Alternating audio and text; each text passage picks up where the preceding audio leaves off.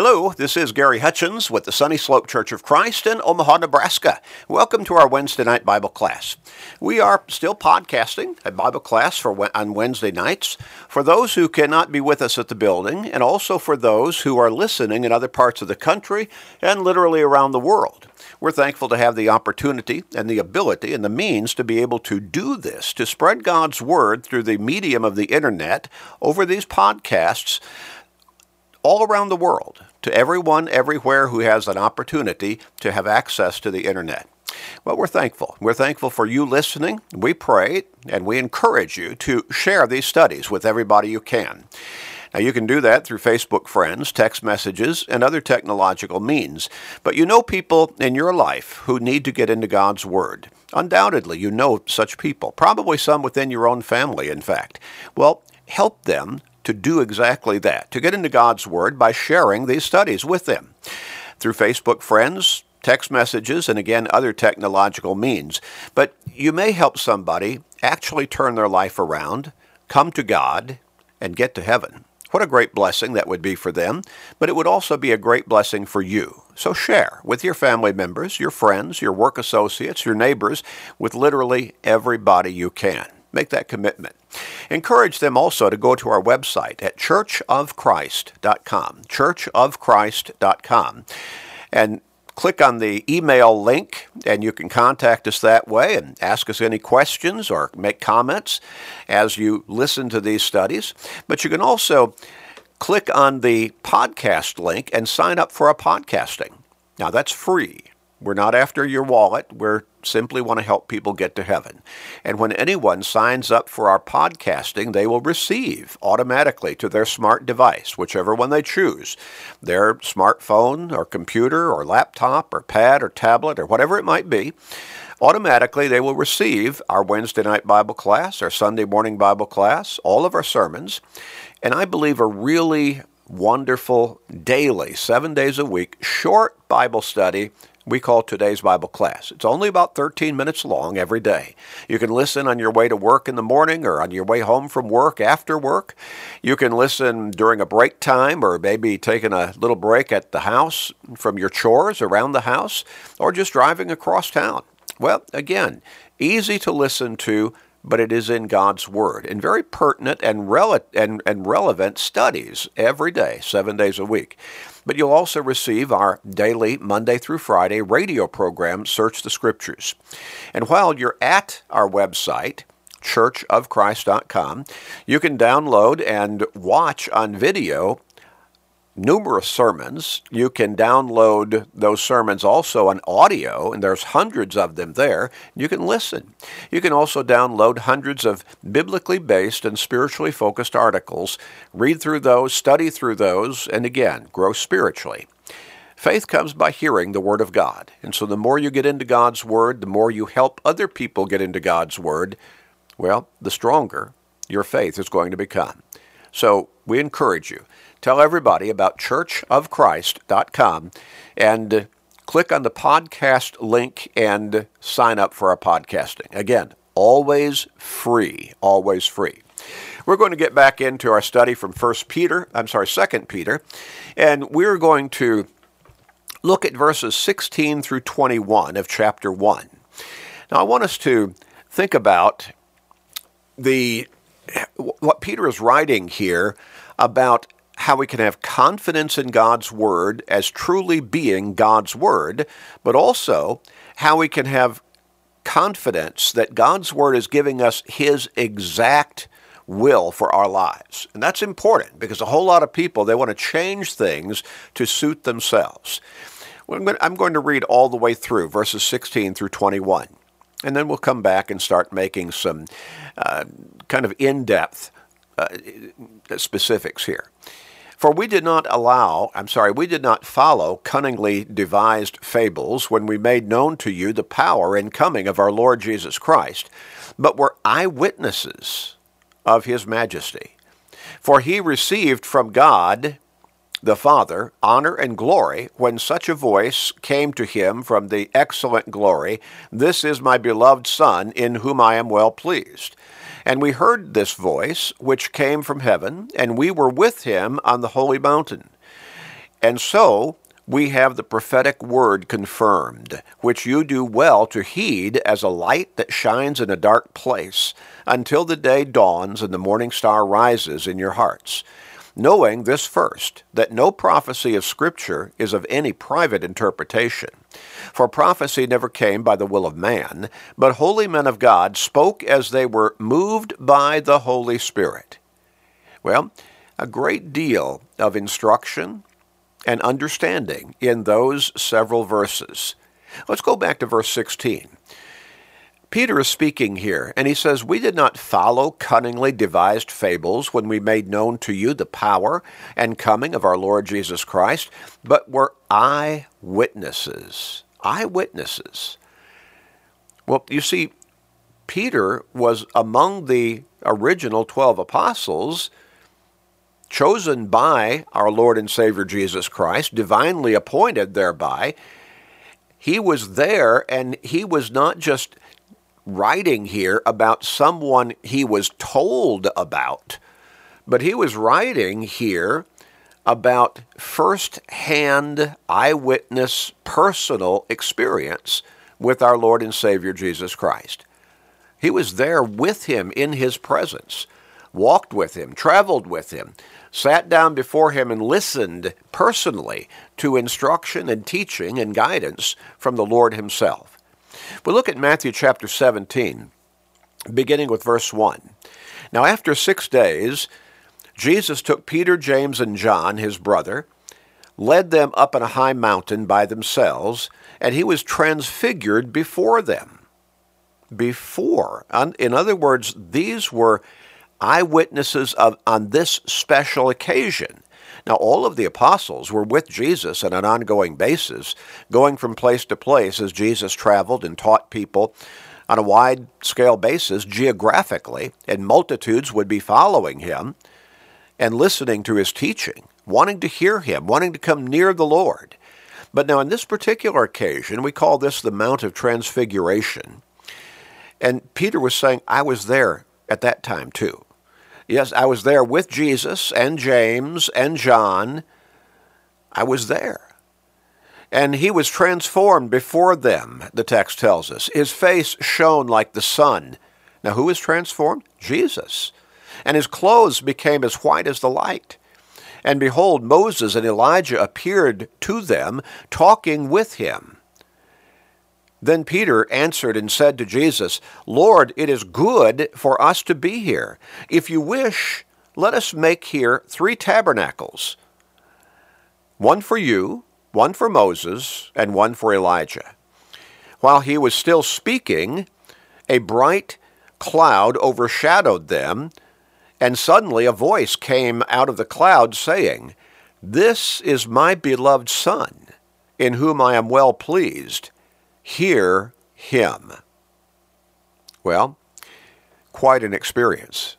It must have been awesome for those apostles, those human men who were there with Jesus on that, spe- on that special occasion, personally seeing and personally experiencing the transfiguration of Jesus and seeing Moses and Elijah from Old Testament times appearing there with their Lord and Savior Jesus Christ. Incredible.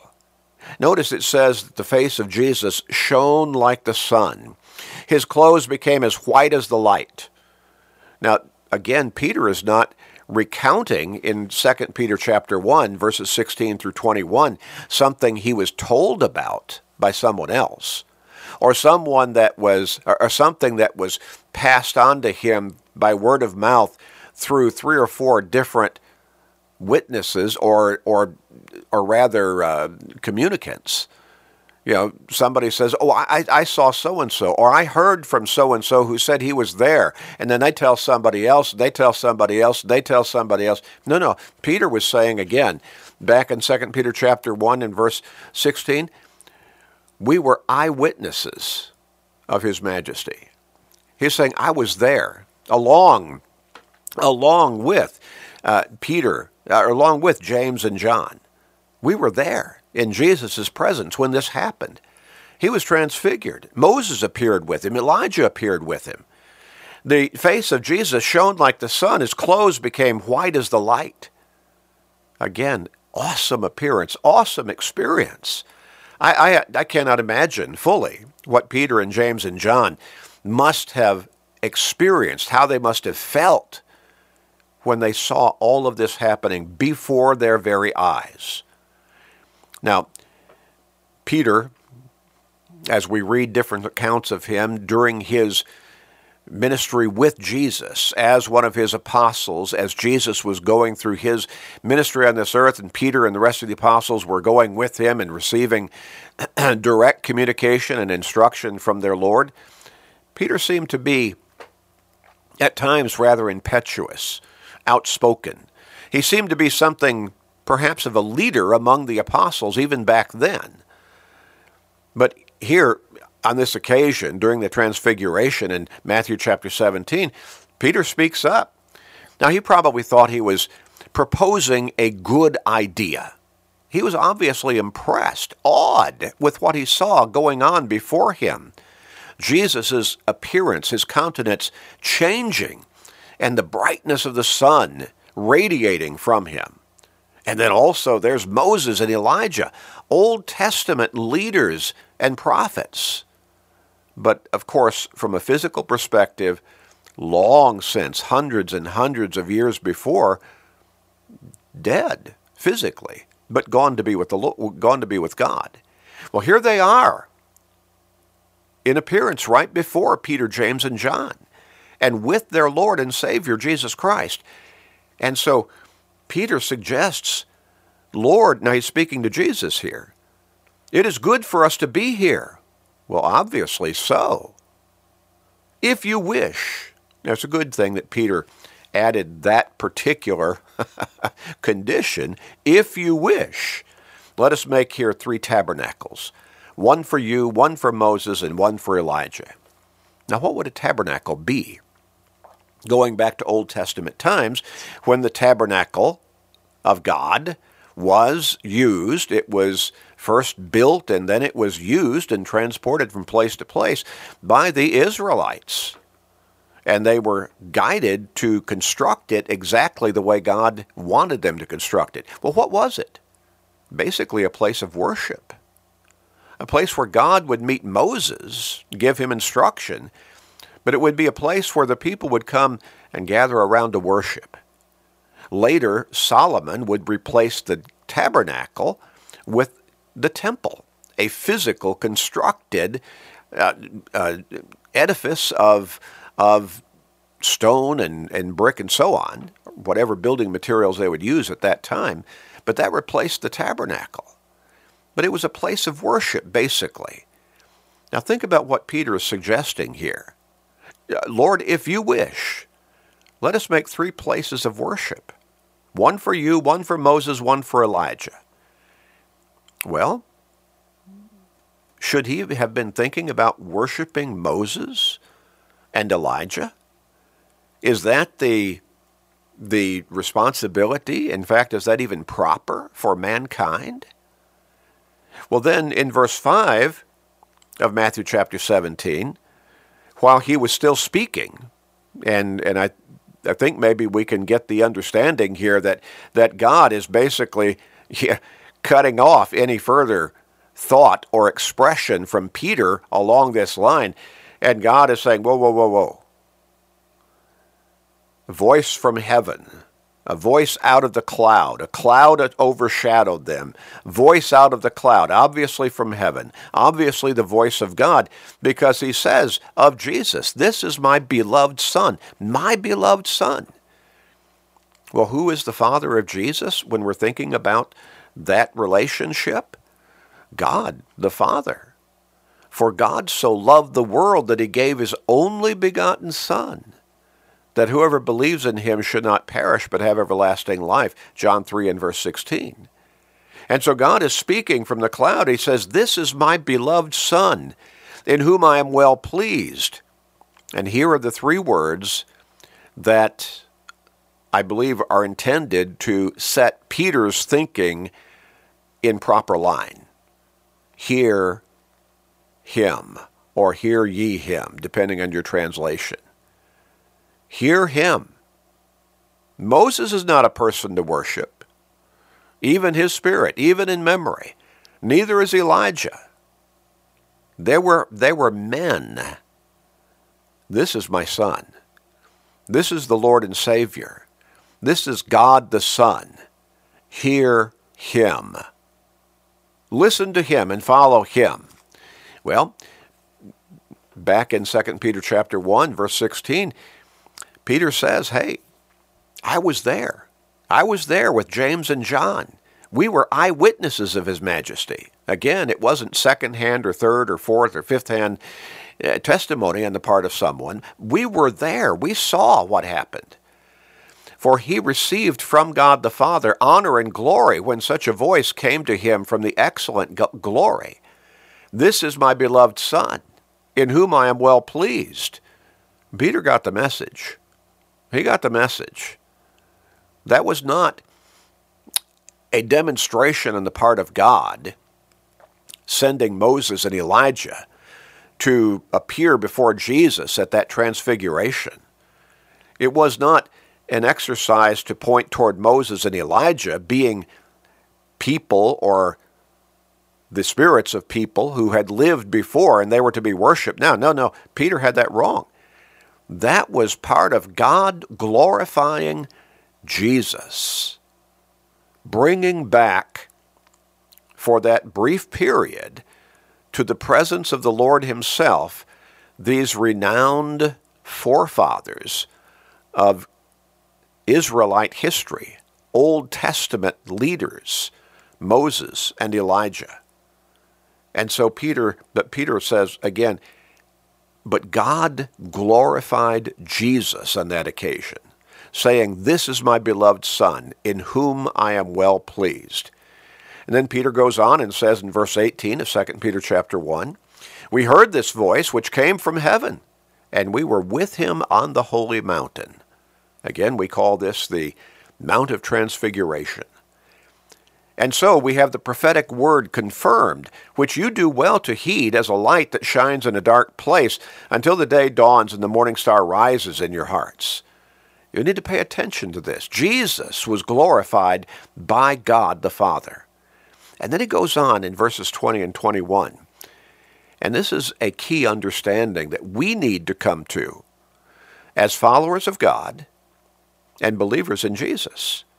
Peter says, knowing this, that no prophecy of Scripture is of any private interpretation. For prophecy never came by the will of man, but holy men of God spoke as they were moved by the Holy Spirit.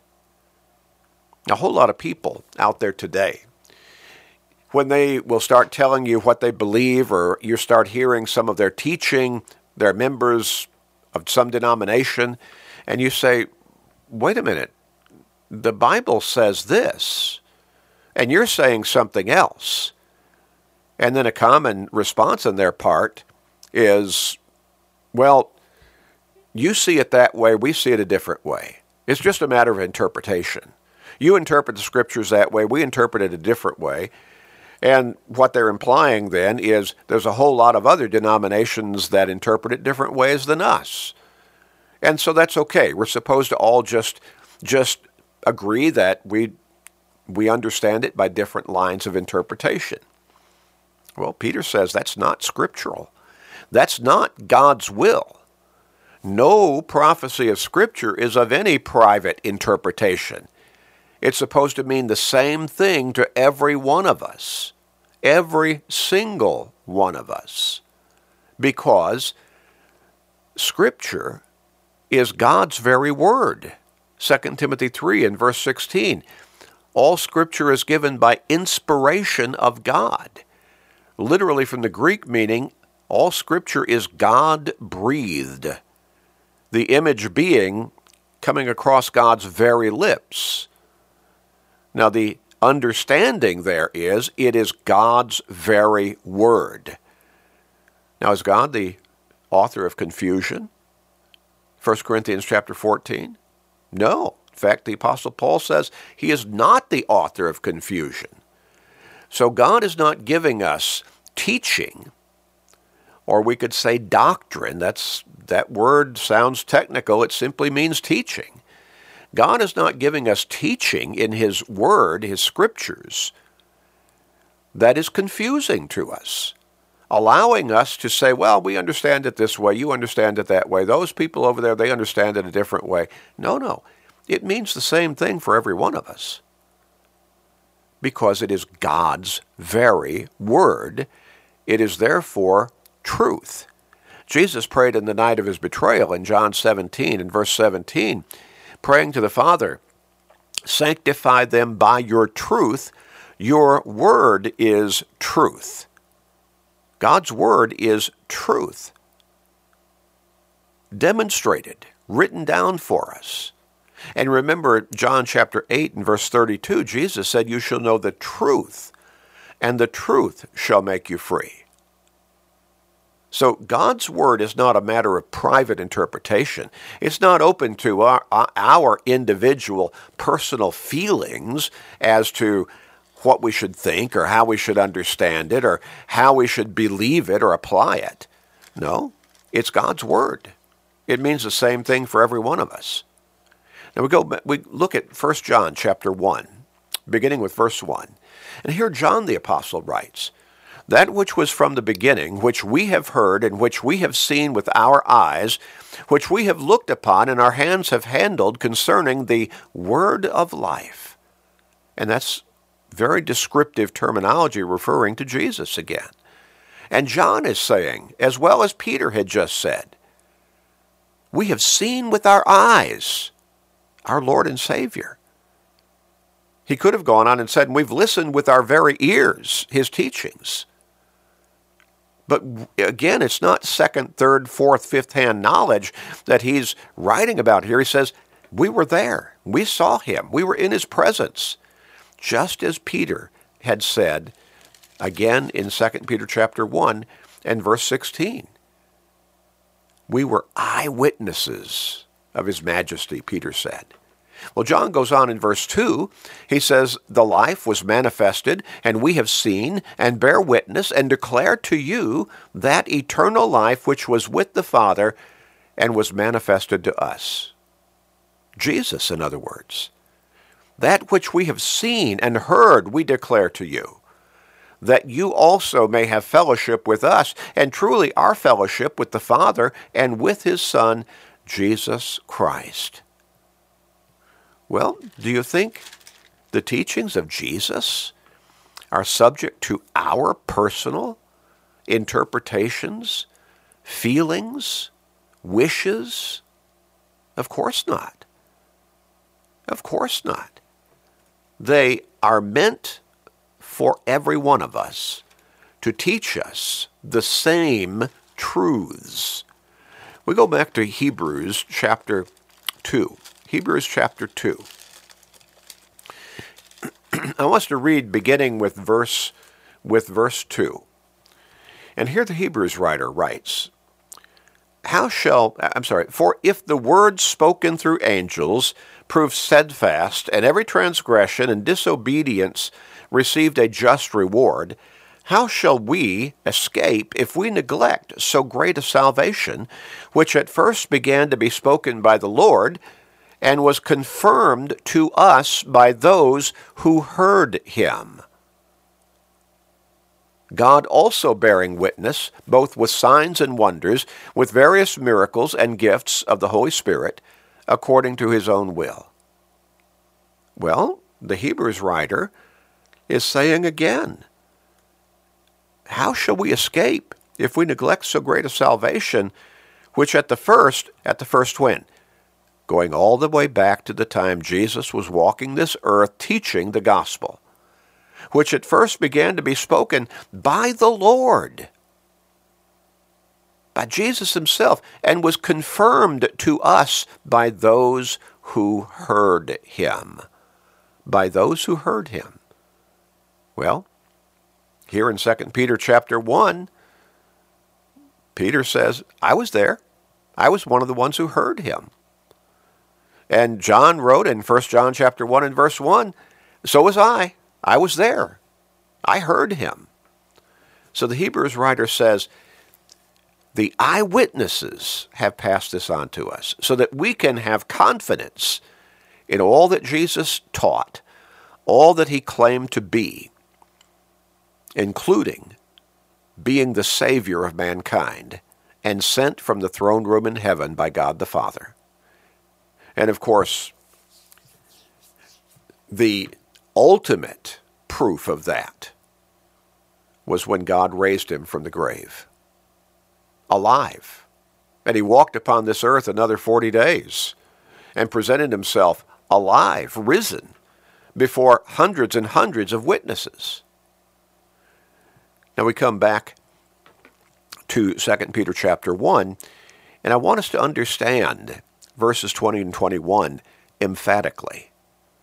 Peter said, knowing this first, that no prophecy of Scripture is of any private interpretation. For prophecy never came by the will of man, but holy men of God spoke as they were moved by the Holy Spirit. Now here's the principle God's Word cannot be changed and still be God's Word. In fact, when you look at the closing verses of the Revelation, chapter 22, verses 18 and 19, we read this For I testify to everyone who hears the words of the prophecy of this book. If anyone adds to these things, God will add to him the plagues that are written in this book. The plagues that are written in this book. If anyone takes away from the words of the book of this prophecy, God shall take away his part from the book of life. From the book of life. That book that has the names of the saved in it. From the holy city, heaven itself. In other words, that won't be the home of the one who tries to change God's word, and from the things which are written in this book. We cannot change God's word and it still be God's word. It's not all right for us to say, well, well, I think this. Or, you know, times have changed. Cultural perspective has progressed. Let me tell you, cultural perspective, from a spiritual perspective, has digressed largely. But it doesn't matter cultural perspective is still the perspective of humankind. And we're talking about the Word of God, divinity. We cannot change it and it be okay. We cannot change it and be okay in the eyes of God. In Galatians chapter 1 and verses 6 through 9, the Apostle Paul addressed this very principle with the churches of Galatia false teachers had come in. And he said, I'm amazed, I marvel that you are so soon removed from what you had been taught to another gospel, which is not another. Then he goes on and says, But there are some who twist or pervert the gospel. Well, Paul was saying there, because they have twisted it, perverted it, changed it, it's no longer the gospel. And so he strongly emphasizes, rebukes those Christians in Galatia who had been taken in, at least to some extent, by these false teachings. And he says, you got to get back in line. What they're teaching you, that's not the gospel. The gospel that was taught to you originally, that's the gospel. And that's the only gospel. You can't change it and have it still be the gospel. Well, we'll pick up with chapter 2 in 2 Peter next time and how important these last several verses of chapter 1 have been and still are, verses 16 through 21. I hope you appreciate the depth and the meaning and the import of those verses. We've got to accept God's word as He has given it to us. It's not a matter of our individual personal interpretation. It's God's Word. He's the interpreter. And we need simply submit our will to His will. Let's pray. Father, thank you for your word. Oh, the depth of teaching and instruction and promise and blessing and hope that you have communicated to us through your word. Help us to hold on to that and cherish it and respect it as being your true word and to live by your teachings communicated therein, Father. We pray. Help people all over the world see the blessings of simply living by your word and thereby living by your will. We pray for souls, Father. We pray for our souls. Please forgive us. Hear our prayer in Jesus' name. Amen.